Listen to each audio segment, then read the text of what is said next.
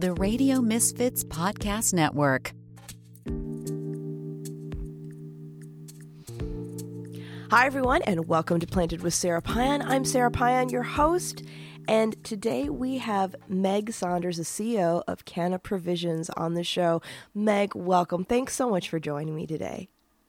Thank you, Sara. It's a pleasure to be here and talking about some of our favorite stuff cannabis and women and all kinds of cool stuff. Yeah. And I'm also really excited to hear more about what you're doing on the East Coast because, you know, eh, cannabis is, is starting to pop up throughout the nation. We have more areas, we have more states that have cannabis programs and not, which is very different from when you and I both started in this space. Right. When we were one of one. Yeah.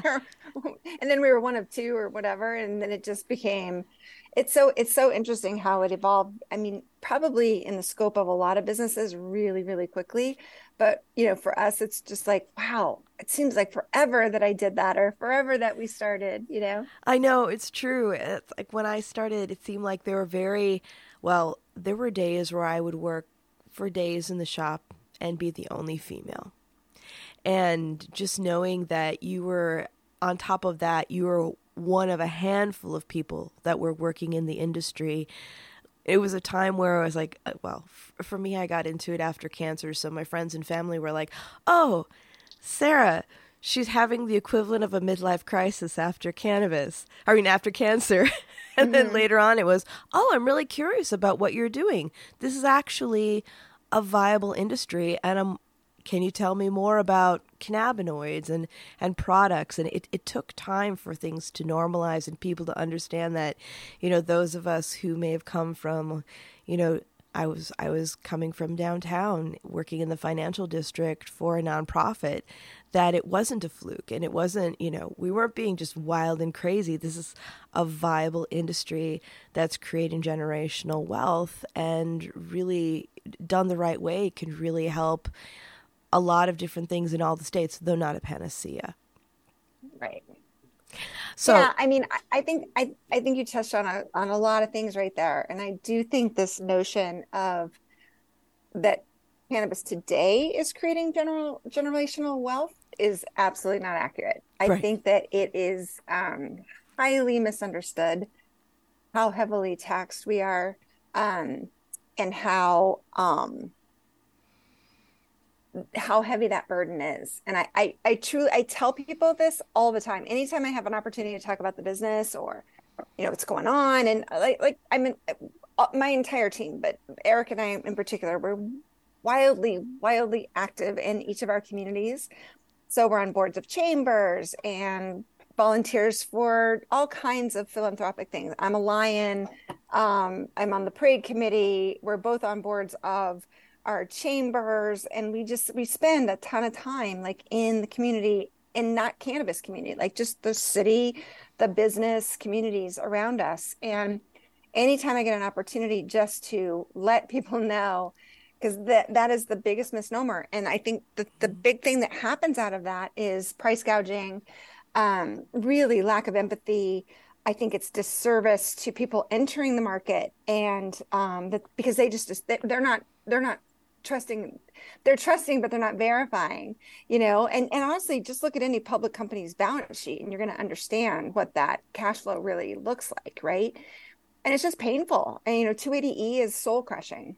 It is. Business crushing. And so you have to manage around that. And at the end of the day you're you're managing pennies. It's that hard and there's just such a strategic financial eyeball that you have to have on this on this business um, no matter what you're doing in it. And it's really it's really hard. And most people aren't even that significantly financial savvy anyway. Um, so then you add oh by the way you have to manage that you have to find a special accountant. You have to find a special attorney. You have to find somebody who actually understands 280e and what does that look like? And oh. and how it affects your business. And you know how do you manage cash flow month to month day to day? It's it's a real tricky thing. And i i think even just the savviness of you know what a budget is and what what um, you know things actually cost in, in the world and I, it's fascinating. It's really a fascinating space. It is it is. And then when you get into the policy side of it the reason that we're not seeing more growth and generational wealth and all the possibilities that could happen is because from a policy standpoint there's it just seems like I, I call it a sin tax although it's not taxation is only one part of it right? I like that you said that. That's perfect. But it's also that common sense goes out the window like um when I was on the San Francisco Cannabis Oversight Committee, we had the controller's office a couple years ago do a report on the price per gram of cannabis and how it had gone up. Because when we saw legalization here in California, it was insane how expensive everything got. And the sticker shock, especially for people who were needing it medicinally, was mm-hmm. devastating. But they were they were doing this report and they were saying that the price per gram of cannabis was going up due to competition. And that's when I got on my mic and I was like, okay, so if we understand anything about economics, that's not how it works. It doesn't go up for competition. It goes up because we're overtaxed. The price of doing business in California is extraordinarily high. And well, you know, let's talk California and real estate. That's a whole other headache. That's whole like universal. Thing. Yeah. Well, also payroll, you know, just how much it costs to pay a human to live in in the state of California. And it's a big number. It is and and how much people it, it, with any specialization in the space or even their notion of specialization which is kind of a it's always a weird thing you know this master grower notion and all these things that we've debunked over the years. But there is a um, clearly became a market for people with certain level of alleged uh, experience. And then what they started charging people to access that data point or those the data points that they have inside them or the knowledge base they have inside them. And none of it is transferable it's not written down there's no spreadsheets there's no pro you know there's no sops and it just became you're just so aware of how um this industry just has a lot of sophistication that it needs to add. And what i'm finding is there's this massive gap of people that are actually in it and have done it and touched the plant you know that kind of side of it from a very almost activist kind of way um, and you're really passionate about doing the right thing right. And then there's the software guys that exited tech at some level and think they can just swoop in and oh i know how to i got this. And you're just like welcome to cannabis. And they're they the, the notions and the eye rolls that you get when you're trying to explain how complicated it is. And it's just it there is a gap between people that have knowledge but don't have a ton of sophistication in a business sense and then people that have a lot of sophistication in a business sense especially in the break the rules and where's the loopholes and how can i screw over people kind of sense. And when those are converging it's just it's a really hard thing. It's a really tough thing to stomach you know? It is. Hard. it, it is. And it's it's you know it's it's like i i will do work for other clients around education things like that. But because of what we've seen, like in the past decade, the word consultant has become a very dirty word. Like, I remember when I would still step behind the bar from time to time and work with staff, and I was helping somebody who looked at the receipt, and this was just a little bit before legalization. And he was like, There's taxes on here. I'm like, Yeah. He's like, We don't have to pay taxes. I'm like, Yeah, you do. Yeah, you do. He's like, I'm a cannabis consultant and none of my clients. I'm like, well, your clients should really be thinking about that if they're working with you because you always pay the tax man or the tax person, I should say. You know, Very and, true. and it's it's really scary to see some of the information that's out there. But then like you said, there are people who have like years of like institutional information but how they're disseminating it and recording it and having it be able to be used you know because everything prior to us having a formal cannabis industry was very much you know on the down low you don't keep a paper trail it's like how do you you know memorialize all of that mm-hmm. information that people need i mean that's that's kind of like the second stage of cannabis. Like when we look at, I always say, because my background is in org psych, we're coming in a time of storming, norming, and reforming, where, you know, we have all these people who have started to come in. They're not as afraid to get involved in cannabis, but we're also seeing these great amounts of upheaval and companies just either failing or having to step back and just reassess what they're doing. And I mean, here in California, we're seeing massive extinction events. I was just in Humboldt this past fall, and the amount of farmers that are stepping away from their farms is is just breathtaking. And is that just mostly due to there's just nowhere to move the product to? Or it's at such a price point that it no longer makes sense, or a little bit of both? A little bit of both. And then the fact that, you know, they can't even afford their permits. I mean, the there's the, the rate of suicides in Mendocino oh. has been just heartbreaking. Oh, that's heartbreaking. Yeah. I'm sorry to hear that. Yeah. It, it, just, it, it, it takes such a toll. It takes such a toll on humans as I've been doing this for a long time and definitely went through the Colorado market um, and price price compression and all the things that happen with massive massive competition.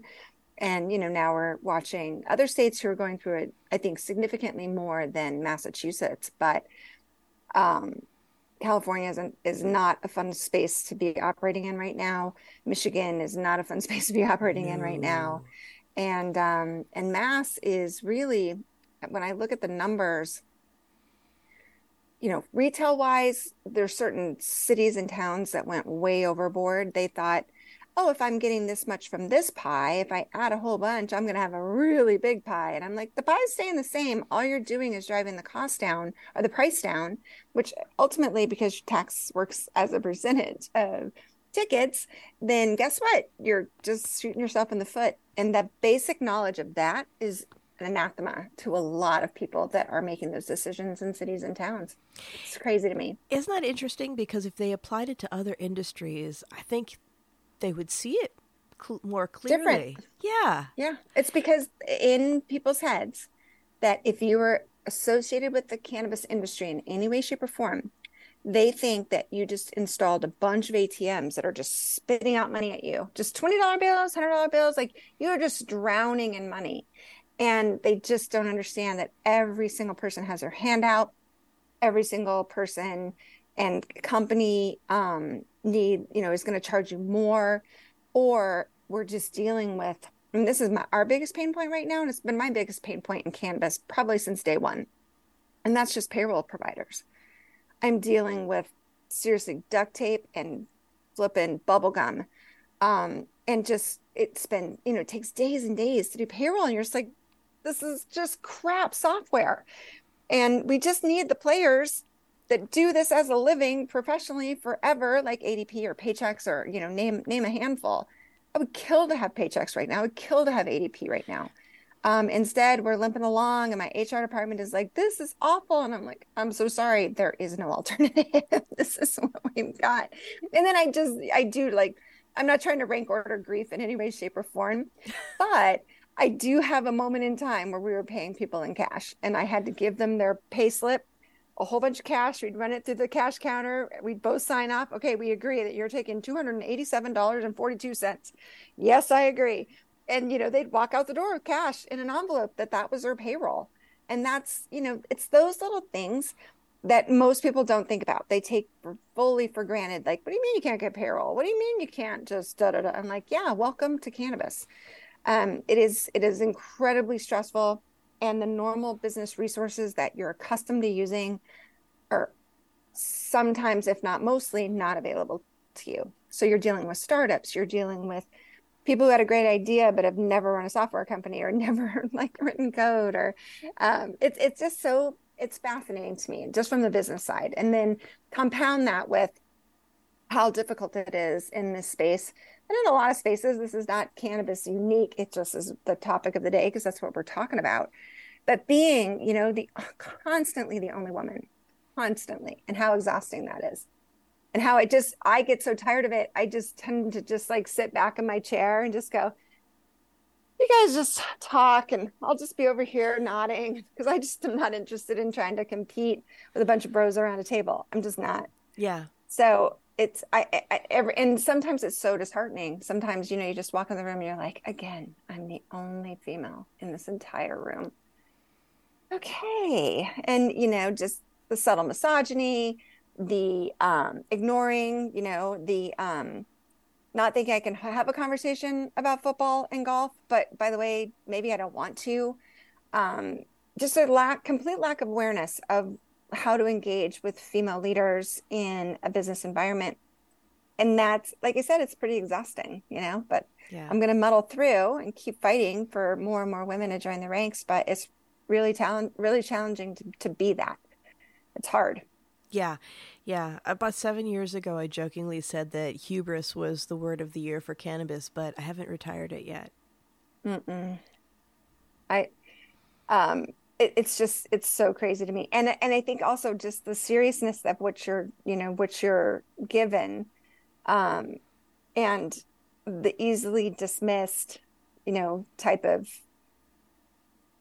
attitudes i get it i get it i guess. And i'm like god i've been doing this for so long. Do you think i've never seen this before? Do you think that i'm not understanding how this works? And i think part of the challenge obviously we think is there's a silver silver silver bullet and that is the federal government finally getting their heads out and making the right decisions. But um, i don't i think that just opens a, a different can of worms. Mm. um, i don't think it's a uh, nirvana by any stretch of the imagination um, but it is solving a huge pain point but you know what that does it creates additional and it's kind of like a lesson that we work with the team all the time. I'm like, what are the unintended consequences of us doing that? Let's really think about it. And there's just kind of like this blank blank stare that happens. And you're like, oh, so you didn't think about that. Okay, well, should we get a whiteboard? should we talk about it? It's just, it's really interesting. And I think, you know, one of the other big gaps that happen in this space, and I think it we're doing way better, it's way more normalized. Um, but we still have a tough time attracting high level mid management or high level management talent. It's all kind of upward mobility with us, which we're super proud of, mm-hmm. but it's not ideal. You know, I, I think Eric and I talk, Eric, my partner, um, who's also an owner and um, part, my partner in life as well. We talk about it all the time. It's like we've been doing this, we've been building this team, and we are working harder than we've ever worked. And it's like, gosh, are you serious? Like it's it's exhausting. There's not a relief valve that I've found yet, but I'm working hard on it. yeah, the the work life balance is is insane with our work. Yeah, it's yeah. it's really crazy, and you're right. It's it's it's interesting, like trying to attract talent. I always had people really surprised that I was working in this space coming from I, I did I worked in civil rights and operations management before this. And it was oh wow. yeah when I was in uh, my late 30s I had stage 3 colon cancer. And I was yeah and then that's when I got my card. But you know what? It's one of those things where sometimes one of the worst things that could possibly happen to you actually drives you to your heart's work and right? you know and isn't yeah. it kind of exciting to be able to take all the skills you've accumulated and put it towards something that you love so you have that more of that energy to do it but there is only so much you can put in too it, i think you're nailing it right there and that passion project is so great but it also it um it requires a measured um discipline, I guess. Yeah. To make sure that you just don't get eaten up, right? Yeah. Yeah. And and I think I think in particular people that enter cannabis, especially from I think where you're talking about the passion side, um, it's just a just keep swimming attitude. And that can be like a soul crusher. Yeah. A soul crusher. Yeah. Yeah. But backing up a little bit, how did how did you get into the space and what got you interested in cannabis to begin with?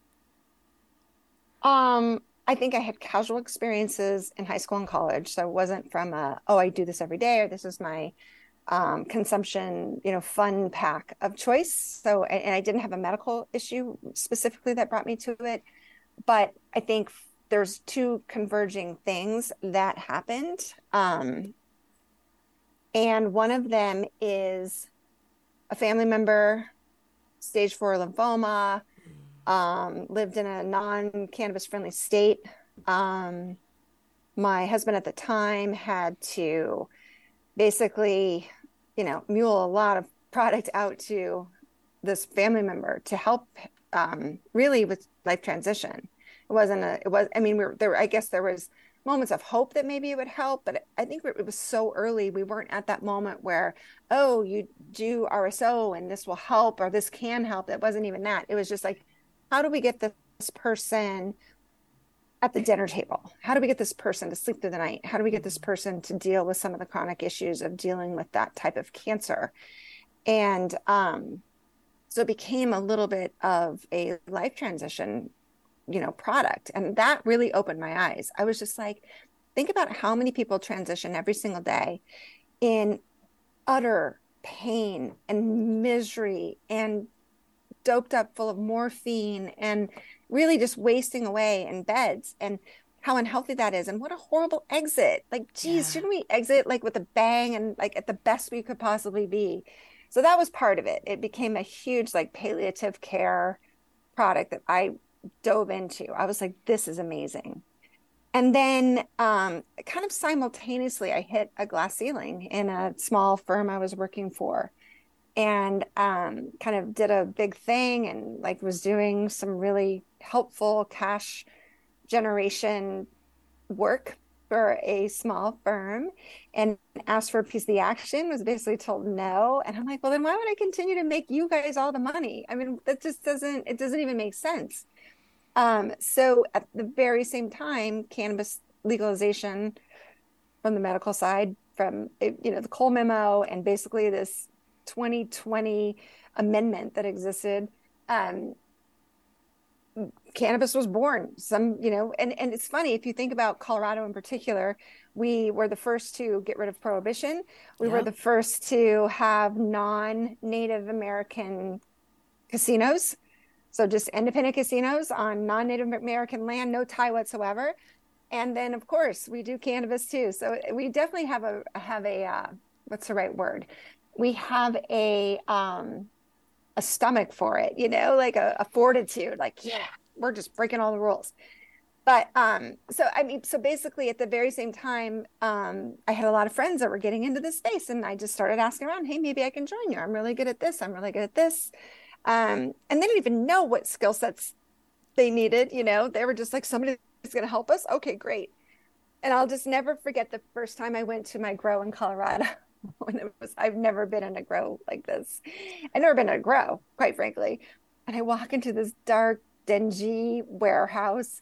Whole bunch of people are sitting on a gross sofa with a gross coffee table, trimming weed, smoking weed and trimming weed. Oh. And then kind of walking into these random like closets that were in this warehouse that they'd converted by hanging a light or two and there was plants growing in it and at the time, I was like, God, this is, and I was with our attorney. So I kind of felt like, okay, at least I'm with my attorney. He'll tell me if we need to exit quickly. Right. But we were, we both just kept looking at each other going, what, what are we, what is this? Like, this is crazy. How are we sitting here trimming weed, smoking weed, packaging weed to sell in some dispensary somewhere? It was, it was remarkable. And then, you know, c- compound that kind of epiphany of, whoa, we really need to professionalize this. Um, and yeah, we just can't put a whole bunch of plants out in a green, in a warehouse and cross our fingers. You know, there's HVAC, there's all this stuff that you have to figure out, but no one was thinking about that. And then, um, and then the whole like banking. Then we had to figure out what to do with the cash. And then, oh, getting kicked out of every bank in Colorado and mm-hmm. having personal accounts shut down. And I mean, it just goes on and on and on, right? It's just, and I could just keep going. Then regulations hit, and then we had to kind of back in, you know, put the horse back in the barn, which was really, really tricky. And we're all figuring it out together, you know, it's just crazy. Um, yeah. So it's, that's kind of how it started for me was in Colorado on a whim of I got very frustrated in a job that I was doing a lot of really good things and I wasn't getting rewarded for it. So I jumped full bore into this thing not even understanding what the issues were. And I don't even think anybody then did. And then all of a sudden you start meeting with accountants, you start meeting with various people who are telling you, oh, by the way, this is what you have to do. And I'm like, what? What? And you start looking at your balance sheet, your P&L, and you're just like throwing up in your mouth all the money that is not coming to the company at all. It's just going right to the government. Yeah. Yeah. It was especially with the 280E, it's almost like doubling your taxes. So yeah. Yeah. yeah. So there there's kind of like a little bit of a beginning story and that I I was passionate and then I saw it help somebody in a in an area that I'm I'm actually super still super passionate about, which is end of life care. Um, and it also happened to time out with I hit a glass ceiling, so that's how I got here. yeah, well, I mean, I, I I think that a lot of the stuff with cannabis and now going into psychedelics, we're having more conversations about what facilitates a good death. And one of the things that I noticed um, when I was doing trainings with hospitals was like with UCSF and Kaiser, palliative care was very, very open to having the conversations and learning more. Uh, the pharmacists, the doctors, the nurses, even the social workers tended to be more open than a lot of other practices. Although when I was going through cancer, my oncologist was really supportive of me using it. My mom is a cancer researcher, which was how I knew that I could use it for symptom management. Uh, but the head of his practice was against cannabis at the time, so I had to actually coach my gastroenterologist through how to fill out the form for my recommendation for cannabis. Wow. But think what a gift you gave them.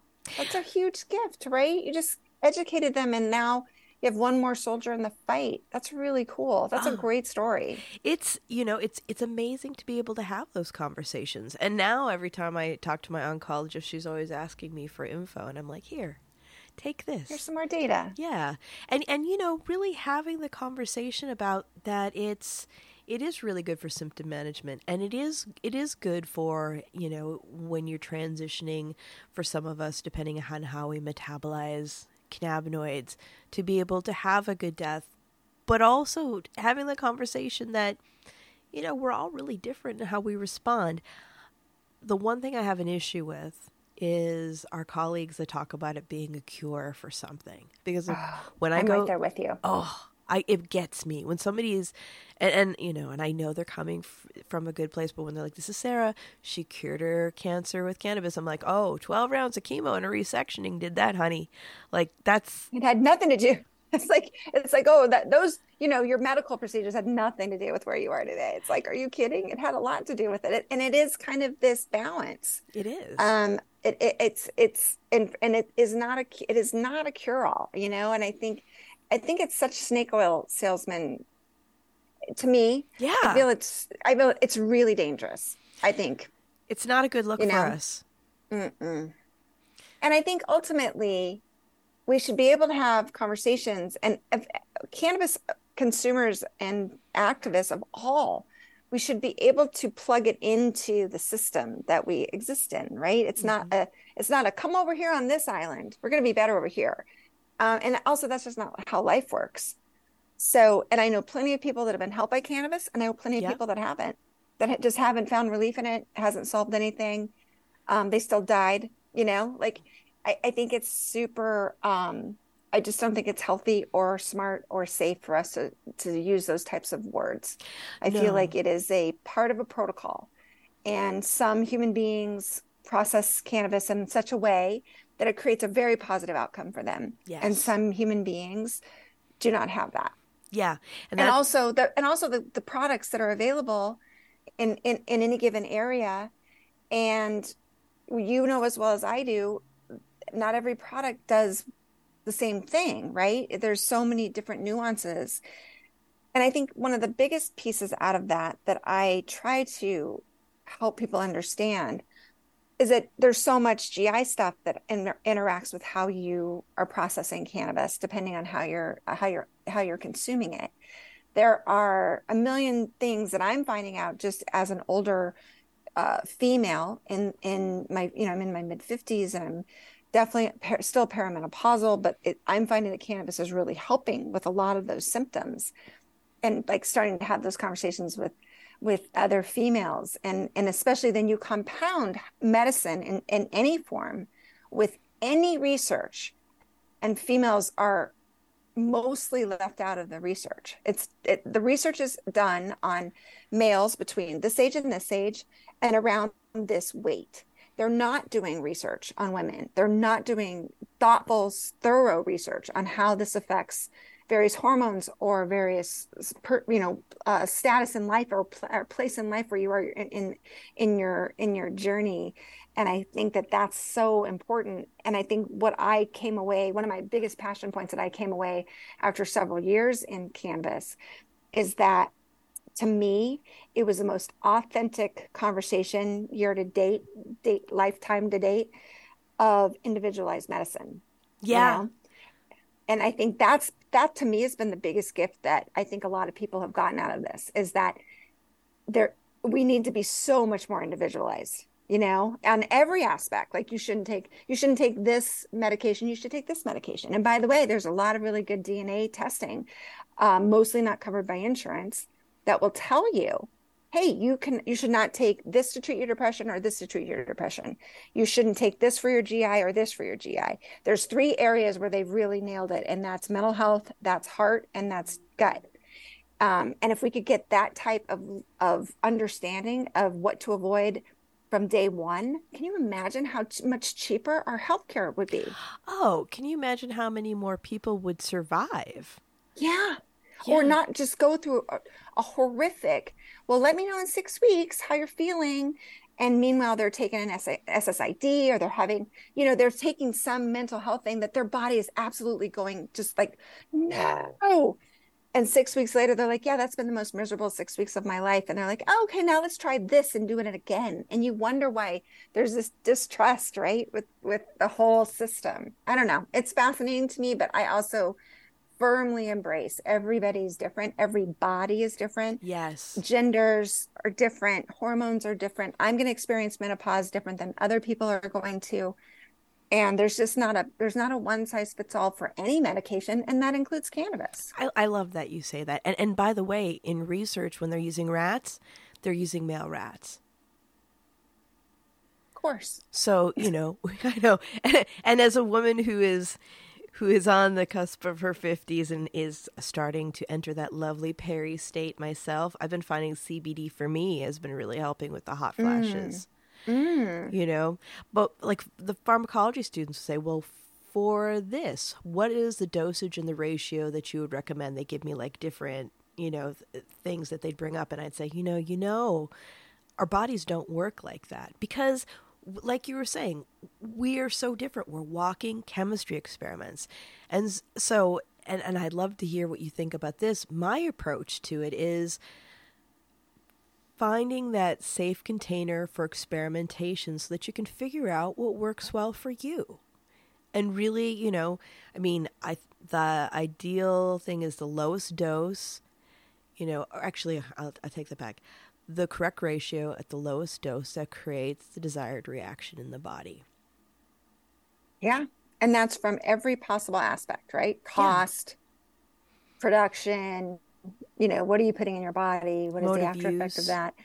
Yeah. Well, I think that that's, you know, you brought up such an interesting thing there because think about how many times, and I've, God, I, I feel like I've testified thousands of times to legislatures, to government bodies to you know mayors and police force and um, and physicians in particular who just really like things so tied up in a bow which is frustrating because i think they learn that mm-hmm. um, and i don't think that's how life works and i feel like um, this notion that especially from the legislation side, side or the regulatory side well you know, we have to limit it or we have to make sure that the doses.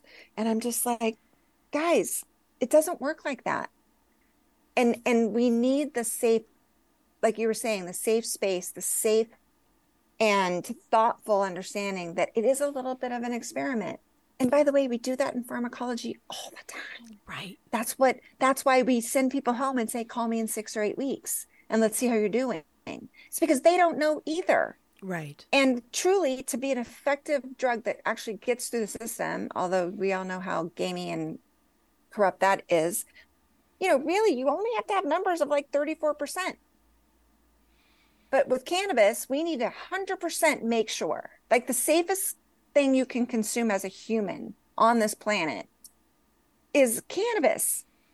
And we're going to have to, we have to ha- have it to a different standard than pharma and how disgusting that is. and then you understand like really what's making the world move and the gears turn and it's money and you're just like god it's just so pathetic and then as as we are getting into to psychedelics and all this other amazing amazing studies that are happening and the results that we're seeing for PTSD and mental health mm. um, rewiring of the brain um, adjusting the chemistry of the brain i i just feel like the more we just let go and like just give ourselves safe space to practice stuff and then for and it's only true for me this is what i know for sure that five milligrams of this and a gram of that or whatever you know what i know for sure is this is what helps me. I'm not going to sit there and go now you try it. I'm going to say well this is what helps me. This is how i got there. Let me show you how to try this in a safe way. Yeah. And if you're overindulging or you're feeling that anxiety or that heart racing or you want to just climb in a closet for five hours by the way i can help you with that too so it's it's just like this this notion that a, the, one of the safest substances on the planet I mean, sugar is more dangerous, right? You know, like caffeine has more contradictions than, so cannabis. True. But we're going to put limits on it and we're going to say you can't do it here and you can't do it that way. And I don't know. To me, it's just back, back asswards for sure. It is. And I think that because of that, we also have to have the conversation like, when I'll teach classes, I always say, you know, even though we create our own endogenous cannabinoids, not all of us tolerate phytocannabinoids, and that's okay. Yeah. It's all right. It doesn't mean that this is bad. It means it's not for you. Like back in the day, there was this this woman came into the store and she's like, "Why do you have this hundred milligram brownie? This is unsafe. Nobody should have this." And I said, "Well, you shouldn't have it." And and I know that I shouldn't have it because I would be hallucinating. But there is somebody out there who needs this for pain management or may know exactly how they divide it to get through their week. And so maybe we should reserve the judginess and just concentrate on critical thought on what's good for ourselves and not worry so much about other people. Right. And it'd be one thing if we could point to thousands and thousands of people that are having mal effects of over you know over consuming thc or over consuming you know fill in the blank right mm-hmm. but we don't have that body of evidence yet we still act as if we do and I, and and because and this is the other side of it because we don't have that body of evidence then there are some people some professions that just say well because we don't have the evidence we shouldn't do it at all. Right. And you're just like huh that's such a why are we at these extremes instead of just giving each other a little grace you know? Mm-hmm. i don't know. Mm-hmm. that it's it's a really hard thing. And it also breeds so much distrust for people that have found relief in cannabis or psilocybin or fill in the blank right um just the amount of distrust that you immediately get for the standard options for care and i think that that is really the bigger disservice it right? Is. Because there is plenty of benefit from plenty of benefit from Western medicine. Um, you know, chronic care, if you have strep throat, take some penicillin, please hurry up. Um, you know, if you have various arthritis or various other, you know, there's just so much 100% data on this helps, this serves, this works, diabetes, etc.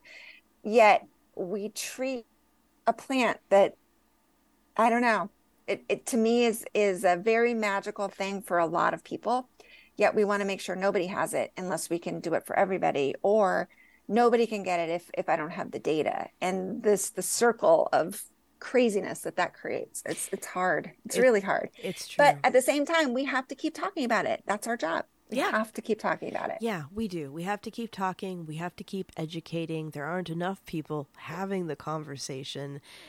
I do think, too, as we start to evolve and people start looking at that information as something that generates revenue for for them. There's also starting to be a lot more gatekeeping around that, which mm-hmm. Is not correct. I mean, yes, you you don't want to get, you know, you don't want to get medical advice from somebody who's working behind the bar of a dispensary, but you can look at them as a navigator to help you decide what works well for you because they've probably talked to a lot of people. If they're, you know, depending on the culture of the company that they're working for will depend on their training and Mhm. how thoughtful they are in their process and their day to day work. I don't understand how somebody can work eight plus hours of their life and not understand what they're working with, but it does exist. Mhm. But it's, you know, it, when I would train staff, I would say, you know, pay attention to what people are telling you, pay attention to their experiences, pay attention to the patterns because somebody else is going to come up to you with the same things, you know, the same experiences, and then you may be able to help them make an empowered decision for themselves so that you know cannabis is expensive. Nobody wants to buy something that's going to have an effect that they don't like or not work. But if they know that you're listening to them and you're making Mhm. suggestions you're creating those relationships. We want to be able to create successful consumer experiences where they feel safe So true.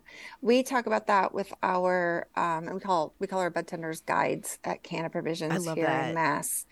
And um, you know, we always talk about the value of anecdotal experiential feedback. yes And sometimes that's you personally, you know, you sitting there saying, I actually this is a product actually I use every single day, and this is how I use it, and this is what it does for me.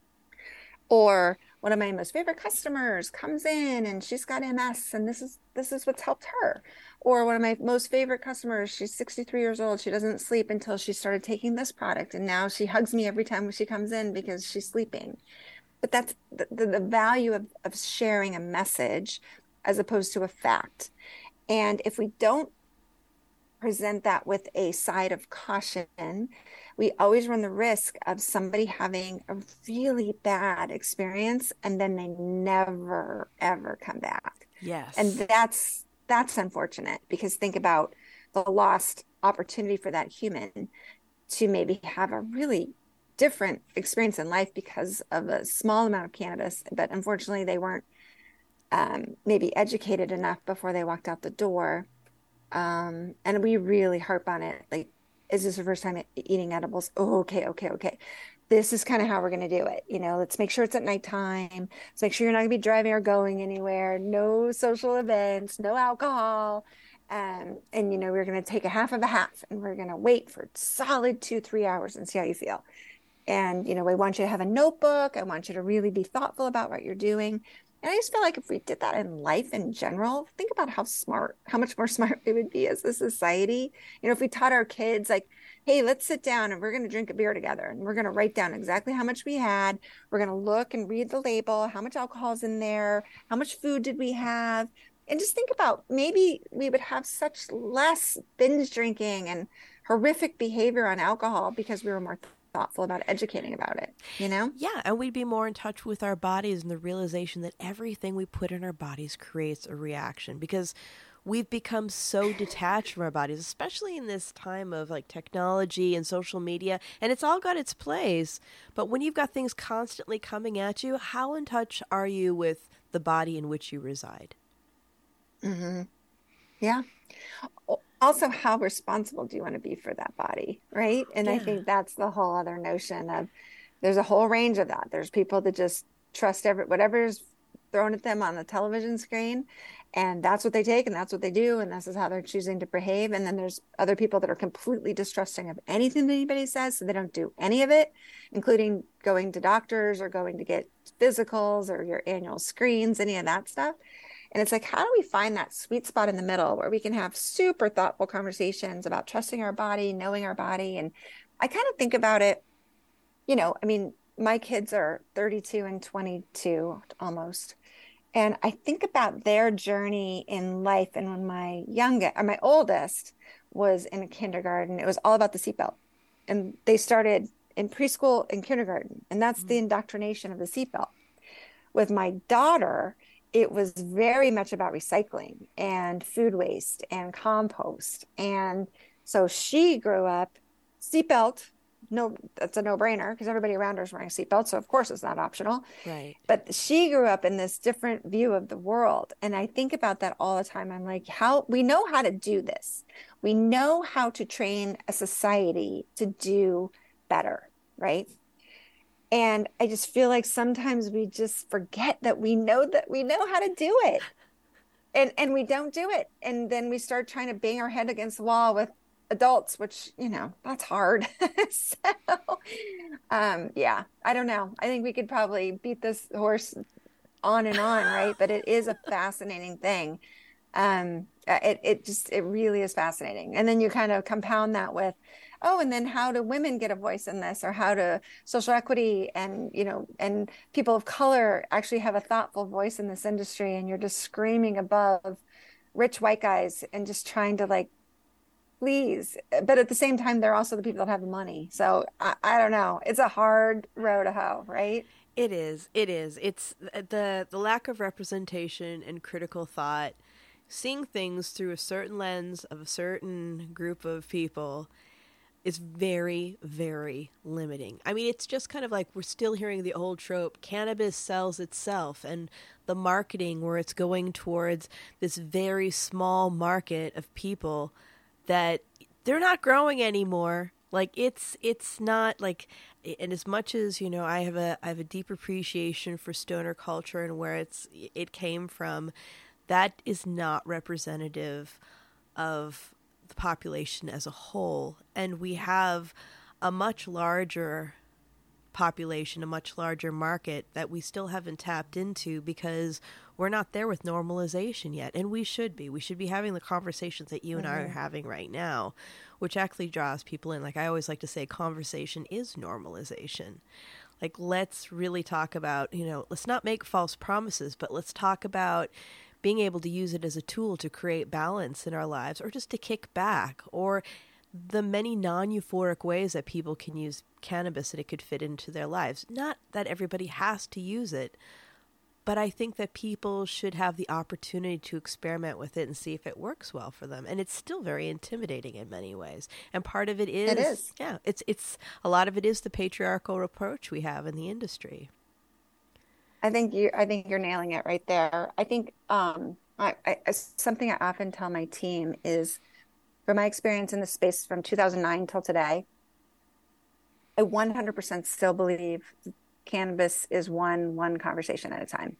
Yeah, and it it, it proves out all the time for me. I have a phenomenal uh, colleague in on the St. Patrick's Day Parade Committee in Holyoke, Mass. And I know that sounds kind of silly, but it's a very big committee, like 300, 400 people. It's a thing and the St. Patrick's Day parade is a really big thing in Holyoke. It brings, you know, 300, 400,000 people to the area for the weekend and it generates about $22 million for the city. So it's like a big thing. That's a big thing. Um, huge, especially for little Holyoke, 40,000 people. Like, how do you, where do you even put 300,000 people? Um, but we figure it out every year. And regardless, I'm the only cannabis company participating with the parade. Thank you very much. And I go to every meeting and I go to every event. And I had a very lovely human, about 83 years old, come up to me, kid, I need to talk to you. I'm like, let's have a conversation. He's like, I'm pretty sure you could help. And I'm like, maybe I might be able to.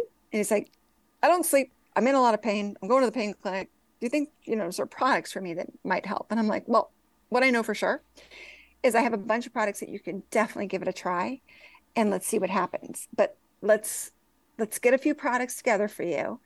Let me write out exactly what you need to do with each of those products. And here's the fun thing. In a few days, you're going to know where it's working or not. It doesn't take weeks and weeks and weeks. You know if this helped me sleep. You know if this made my pain go away. You know if this made me feel like crap. Um, and literally had the meeting. His his wife was with him. She's writing it all down, and he's like, you know, the only reason she's here is because you're a woman. And I'm like, well, God bless her. Then I love that. That's awesome. And like I said, they went out the went out of the shop with their bag full of goods, all my notes, my phone number. Call me, text me, email me, whatever you need to do. And I run into him about five days later at the St. Patrick's Day 10K run not that he was running, don't get me wrong, but he was a, he loves to watch it as we all do because it's super fun. And he comes up to me, and goes, "Kid, what do you notice?" And I'm like, "I don't know, Jerry. You look pretty happy." And he's like, "I don't have my walker. I don't have my walker. I don't need my walker." Yeah. And I'm like, "Wow." He's like, "You saved me." I'm like, "Well, I don't know about that." But I helped you find some products that are working. He's like, we need to come back because now my wife wants to wants you to help her. like, yes. That's awesome. But what a but isn't it indicative? Isn't it what how it happens? You yeah. have that one conversation. You have a very thoughtful, detailed, you know, regimen of try these three, try these four. Do this one in the morning, do this one at nighttime. This might be a great thing topically. You can put on all day long. Keep notes, let me know. I'm available. And I can just I just feel that nine times out of ten, when I approach it that way, people walk out um, and they have a better experience in this life. And if that's what it takes, then let's do that. yeah You know? Let's do that. And since then, of course, now I, I don't know, I probably have 30 customers out of parade committee that I'm aware of. I probably have a bunch more that I don't know. And seriously, from people sleeping to people that had, you know, massive tennis elbow, and now they're like, hey, I think I might swing again. I'm like, awesome.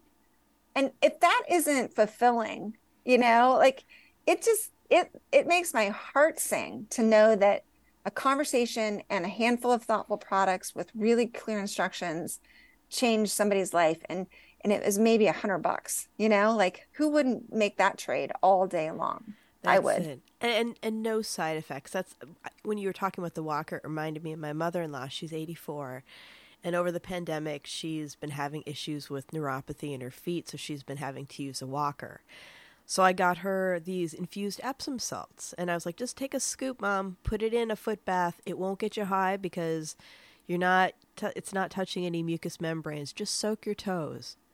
She doesn't have to use her walker. She went to her doctor with the the package, and she's like, instead of gabapentin, you should be telling people to use this. And she like puts it on the table, and her doctor was like, oh, and you know, mom never was attracted to cannabis and she doesn't she had no interest in getting high or anything like that and she was just kind of like well what else can i use it for? Can we talk about sleep? And and we did go from there because it's those baby steps it's that conversation. But going back to cannabis and the patriarchy which also when we were talking about medicine and the fact that one size doesn't fit all we're getting into more formula retail, which I understand saves money, it's less thought, but we really need to be looking at not only training people that are working in the stores to be able to help people, but also to engage them and to create professional development because you know, I, keep hearing time and time again, like I I'm the chair of the medicinal use subcommittee for the state, and I was talking about getting more education requirements in for people who work behind the bar. And a physician got on public comment and said, you know, that's a liability. It costs too much money. We can't be putting these stores through this. They already are having a hard enough time. And I was like, okay, so let's pause here. Because then she said, the turnover of staff, so why would you invest that? I'm like, there was a turnover in staff.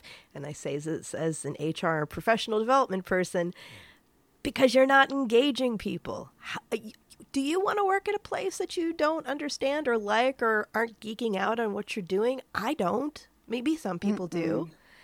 You know, very very few, and they're they're just wheels in the cog or cogs in the wheel and um and they're not going to be the best employee anyway. Mm so it's kind of like how do you find those passionate humans that want to be trained? And then once they are trained they feel like oh what's next? What do i get to learn next? And that's that's like the perfect perfect team perfect team. Yeah. Growing a strong team and having people that you trust that you can actually develop into other positions is the biggest gift. Yeah. I i 100% agree with that. I feel like we um we definitely embrace the training. We have a ton of it. But we also um what's the right word? It's hard to source, you know, canned material for that. Yeah. And so it's super expensive to like create your own and um also not nearly as effective as a professional kind of training aspect where there's multiple learning modes and various ways that uh, recognizing that each human uptakes information differently. So some people need visuals, some people need to hear it, some people need to read it, some people need a combo of those things. Mm-hmm. And you know that there's just not a ton of resources and there's certainly not a ton of affordable resources. You know, if you have a giant staff and every training is $67 it just doesn't take long to add up and then i see why from a from a you know p&l standpoint how you have to make really tough decisions about how much you're going to invest when you could easily invest thousands of dollars to make your you know really great trained humans that are talking to other humans but it's just not it doesn't fit in the budget. So it's hard. It's really hard. But there are some great opportunities out there. I mean obviously there's really great companies doing good work and we just try to find every webinar that is super cheap or free or that we multiple people can attend so it only costs you know one flat rate. Mm-hmm. um, and the staff really does want a lot more training but then the other part of that is every product is so different. And I, you know I'm, i know in california for sure so i've been spent a ton of time there in the cannabis world um, and in colorado it's just like you walk in and you're just like what is that? How does that work? You know? Mm-hmm. and so there's this again there's multiple multiple modalities multiple conception methods mul- multiple reactions based on a million different things and i think it can be super overwhelming as well you know it can that's for sure. But I just go to let's just try it and see what happens because that's, that's, kind of that's my mentality. Let's see how you feel. that's it. Well, we would always do like uh, a, a base training for everybody, and then as new products would come on, I would I would do videos, especially like interviewing people from the company and just like asking them all the questions so that everybody had access to it.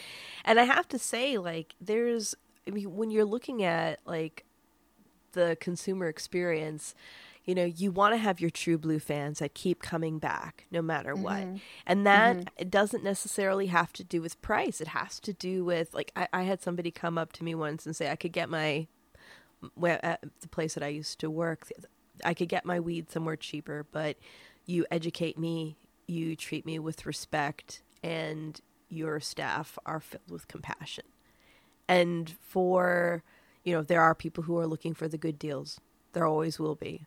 Sometimes I'm that person. Um, but by and large, people are looking for places, especially in cannabis, realizing like how personal and emotional it can be. They want to, oh, yeah. they want to go somewhere where they can get good product from people that they trust. They're like, oh, they're not just sending me home with this because their manager said we need to push out all this inventory this week, and someone's getting an extra treat for doing it. Mm-hmm. You know, they're actually listening to me and seeing me as an individual. Because the one thing, I, I, I had somebody come in one day and I was training behind the bar and they're like, You've been here a really long time. And I'm like, Yeah, 10 years. And they're like, You must have, you've seen some shit. And I was like, Well, yes, yes, I have. You know, and he leans in, he's like, What is it? And he thought I was going to give him some good dirt. But the, I think I really disappointed him. He's probably like hippie. But I was just like, I know that everybody wants to be safe. They want to be healthy. They want to be loved. They want to be seen. And they want to be heard. Mm-hmm. We all have that in common. We're more alike than we could ever know. Mm-hmm. And, you know, that wasn't the most satisfying answer for the man. But it's like, you know, when we're behind there every day and we see people that are coming in, you know, enjoying their experience or sometimes coming in in the worst days of their lives, we have to hold space for that. Mm-hmm. I think sometimes, along with everything you just said, there's also an invitation. And I say this a lot, especially in my like female circles, um, committees, groups that I belong in. Um, it's the notion of, you know, shop local means something. Yeah. And it all means, I don't ever think it, I don't know that it automatically translates in everybody's brain as, as far as what it actually means. But we break it down to we have opportunities to vote every single day with our dollar. Mm-hmm. And we all understand that life gets hectic and gets crazy, and sometimes we just eat McDonald's french fries. No judgment. But if most of the time what you do as a consumer is vote with your dollar, I think our little worlds change quicker, you know? And again, I don't, I'm not judging business models. I'm not judging people's ideals about cannabis. I'm not, I'm not, that's not my role. Right. I know what's important to me as a human and being able to sleep at night. I know what's important to my staff. And I think ultimately making that invitation of how are you voting today? And it's not just on Tuesdays in November mm-hmm. or here in here in Massachusetts Mondays in April or May because that's also when a lot of local elections are. That's what you vote every day and that influence that you put in that cash register is probably way more powerful by the way you know? And i think you know we we tried to talk to our to our, to, to all of our staff about we're a small business we're women led we're women owned and that's really important to some people. So let's make sure we talk about that. Let's make sure we support that. Um, some people are just you know super budget conscious and we can talk about that too but i do think you can do both. I think there's ways to do both. And i think our consumerism takes over and that we just need the best deal all the time because i want to buy more deals. And it's like but do you need more deals? I mean I, it's like if the if you can't if, if somebody said to you you're going to change your little cor- corner of the world. Let's just make it up. You know it's going to be 20% better because you've chosen to spend 50% more of your money in your local community with locally owned, locally, you know, run businesses. Who wouldn't make that trade? But I don't think we talk about it like that. And I think cannabis is a given area to talk about because we focus on equity, we focus on the drug war, we focus on, you know, all the crazy stuff that happens around this plant. And women get in that mix and, you know, lots of things get in the mix. And patients often are not as important their voice is not nearly as important because the dollar starts speaking. Um, but I just I think God, if we could just vote with 50% of our dollars for things that we support and believe in, and whether that be some massive ideal like pro-life or pro-choice or pro-environment or you know make it up whatever it is i think that god our, our little communities would just be so much stronger yeah and it does matter to go buy your pet's food at the local pet store. That's important.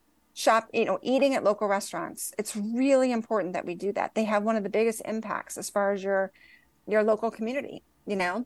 And obviously buying weed from your local women-owned, women-led company doesn't suck either. So um, I think when you start challenging people and also inviting them, you might get a few more dollars voted in the things that matter and education on, hey, by the way, this does matter. And it is important that you get your gas here instead of there. It is mm-hmm. important that you take your clothes to this dry cleaner, not that one. And um, and again, it's not about making anybody wrong. It's about what do you what I know for sure is if you if you can change your little circle, that's how you change the world. You know, very few of us are equipped to go and now I'm going to knock it out of the park for the entire North American continent. You know, like most of us don't have that reach or that access or those resources. But I do know um, Canna Provisions opening in this sweet little village of Lee, Massachusetts, has changed a lot of people's lives. That's and awesome. I'm really, really proud of that. I'm really proud of that. Yeah. And maybe maybe they take that influence and they take that energy and they go change a little more of the corner of the world that we live in. That's it. Like it's it's it's good to to buy local not only because that money stays in your community and it supports in the in the end it's it supports everybody in that community because mm-hmm. it, it goes around. But also that representation. It's kind of like when um, a few years ago i did a, a talk at ignite which was about young women running for office.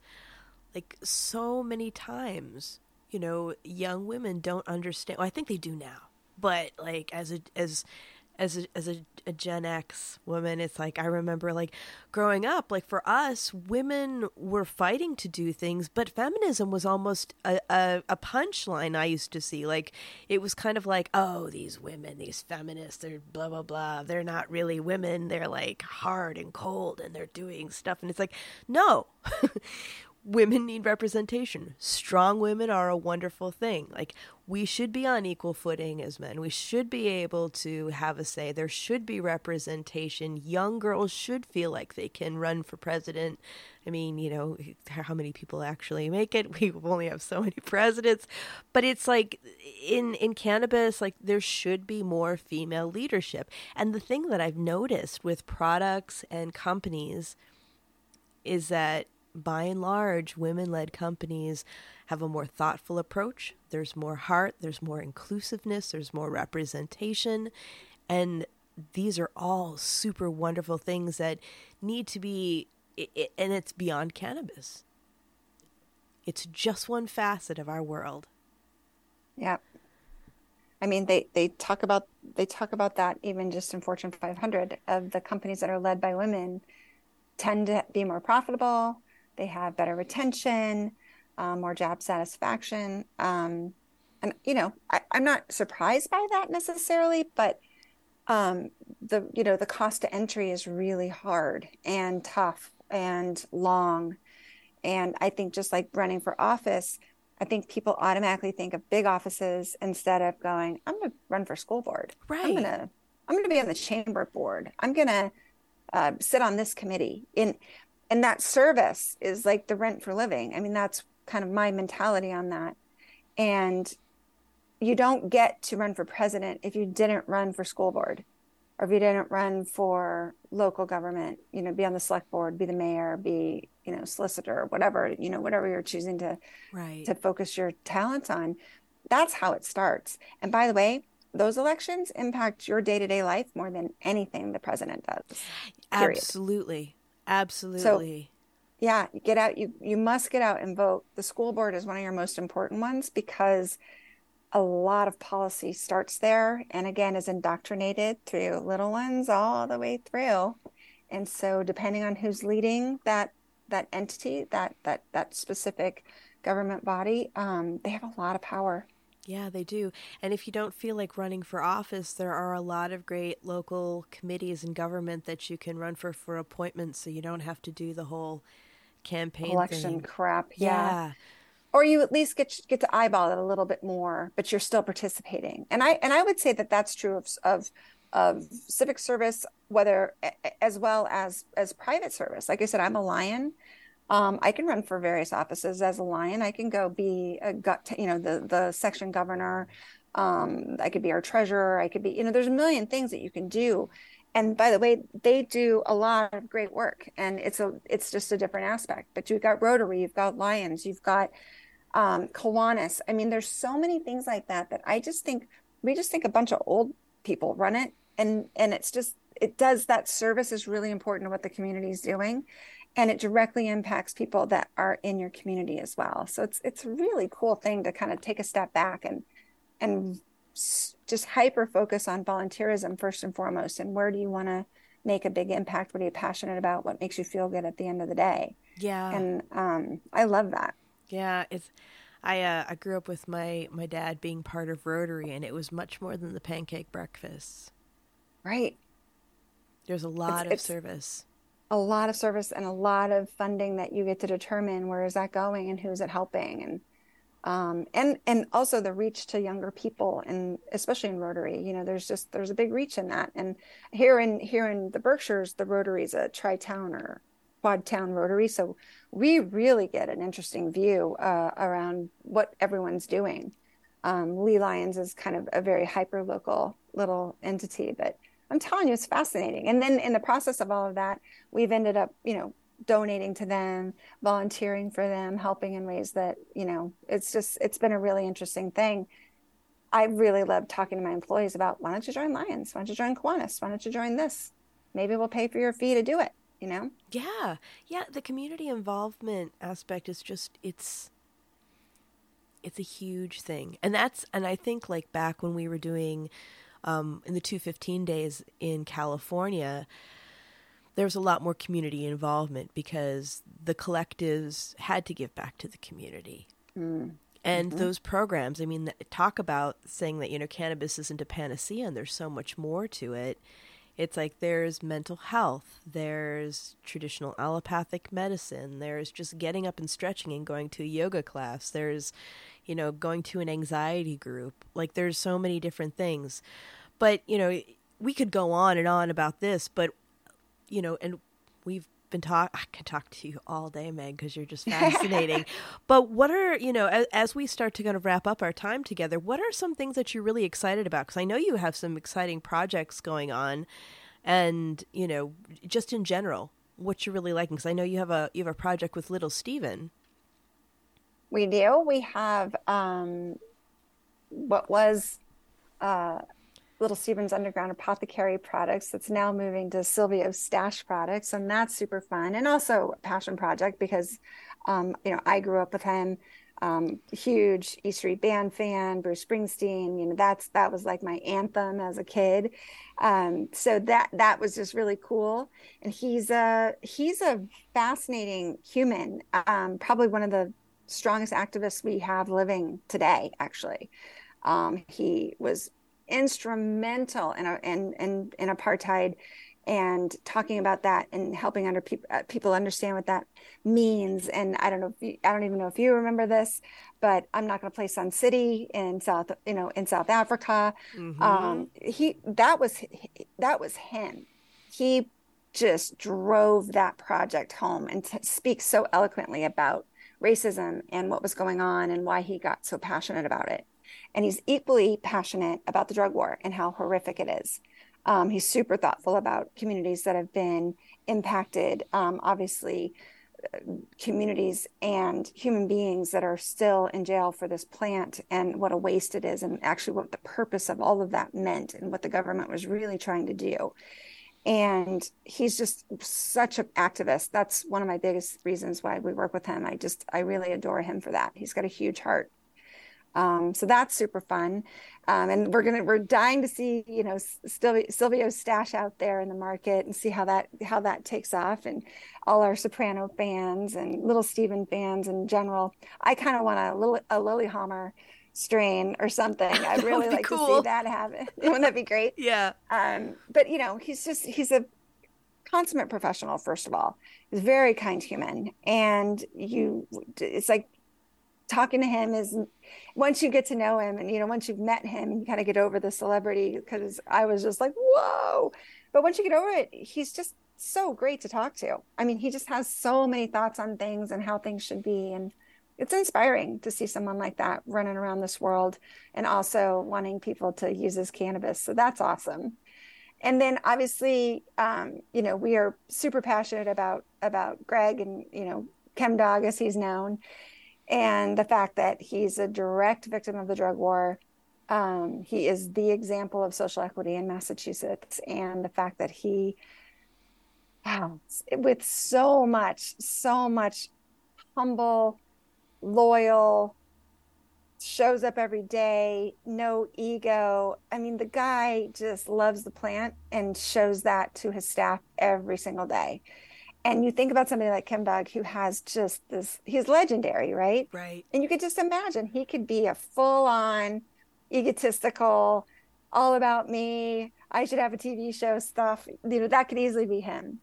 Um, but the beauty of it is he's just happy sitting in his sweatpants at home with his dogs and he's really just thrilled to be around this plant and doing what we're doing and that that fills my heart after seeing so many of the master growers and I'm the best. And I'm like, yeah, but can you put it on a spreadsheet? Oh, you can't. Okay. So you're not a master grower. That's not what that means. Um, so yeah, I mean, I, I'm humbled every time I'm with that guy. He's, he's people, when they see him, the, the love that they have in their eyes and also just kind of all the different aspects where he's changed a lot of people's lives just anecdotally that he doesn't even know and when they get around him and meet him they're like they just want to hug him and just like thank you so much you saved my life or you've been my inspiration for so long and I, I love seeing him get giddy about that. He still blushes too. So he's he's an he's really an amazing man. We're very fortunate to have him leading up our our cultivation team. That's awesome. Have you ever noticed that some of the most gifted, accomplished people are some of the loveliest, most humble people. Mm-hmm. Yeah, and it makes sense, right? It's a, it's the, it's the heart forward. That's how I'm going to go through this world, and and lots of times, really good things happen when you're when you go that way. Yeah. Um, and for some reason, there's just so many humans that think that that's not how you should do it. You just have to bully your way through, or ego your way through. Um, it's it's a really difficult thing to watch. I've seen a lot of people kind of get a little too close to the sun, if you know what I mean. And um, and you're just like, wow, I just truly watched you just spontaneously combust in your own ego. How'd that go for you? How's that working out? Hard. also known as getting high on your own supply. hundred percent. Oh, I'm going to get high on my own supply. I'm going to tattoo my entire body about my own supply. It's all about me and screw anybody else. it's just like, wow, good luck with that. I hope you find an awesome team that loves you for that, but that's not this team. No, I'm, yeah, I'm, I'm, I'm so grateful for colleagues like you. Oh, thank you. Me too. I love being able to, to connect with people that really do understand um, how to spread the message, you know? Yeah, and it takes all of us and and there's enough room for everybody. It's yeah, just where we, we fit in. That's very, very true. Plenty of room. Plenty of room. Let's get the sharp elbows put away. We don't need those. It's not necessary. That's right. That's right. Uh, no sharpness. But uh, for people who want to follow you, either see what you're doing with products, um, with the brands, with the store, or even if, if they want to work with you, how would they how would they contact you, or how would they follow you on social media? Yeah, so Instagram, um, I'm uh, at Megawana Mass, um, so you can find me there, uh, and also on Facebook, I'm I'm Megan Sanders, so you can find me there. Uh, for the company and all the cool things we're doing with that, uh, cannaprovisions.com. Um, on um, IG, it's at Canna Provisions Group. You'll find us there. We're also on LinkedIn. Um, we have all of our job postings are on our website as well as on Indeed. And um, I'm on I'm on LinkedIn if you you know want to reach out that way or just DM me on the socials. Those are all really great ways. And also um, we have a great info line, uh, info at cannaprovisions.com and that actually hits directly to my assistant's desk. So anyone trying to reach me personally can can reach out that way. Thank you so much. I i'm really glad that we got a chance to meet and talk today and i'm really looking forward to our future conversations. Oh me too. We should definitely keep this conversation going. Because i have lots of thoughts and uh, so many other things to share with you. So oh, about leadership and oh so so many cool things we're doing. It's probably my most exciting thing we're doing right now is a lot of leadership training and i'm really proud of it. That's awesome. We need more yeah. of that. We need more leadership training. We need more representation. We need more spreadsheets. We do. Thanks oh. so much meg. Oh my pleasure. It's really nice to meet you and i definitely hope we talk again soon. Oh for sure. For okay. sure. Until next thank time. you. thank yeah, you. thank you. Bye. Bye and everyone remember, Planted is twice a month. And if you like listening, please give us a review, share it with a friend, let us know what your favorite episodes are. And if you'd like to stay in touch over social media, we are Planted with Sara Payan on Facebook and Planted with Sara on Instagram and Twitter. You can also go to our website, www.plantedwithsarah.com, or listen to us on our parent network, Radio Misfits Network, where there are other great podcasts, like one of my favorites, the Winemakers Podcast. So check it out. You can listen to Planted wherever wherever you listen to your favorite podcast, whether that's Pandora, Spotify, Amazon, Google, Apple, Stitcher. Tune in, we are there. So join us, and until next time, stay curious, stay safe, and remember, it's a wild world out there. Be good to one another. Until next time, take care.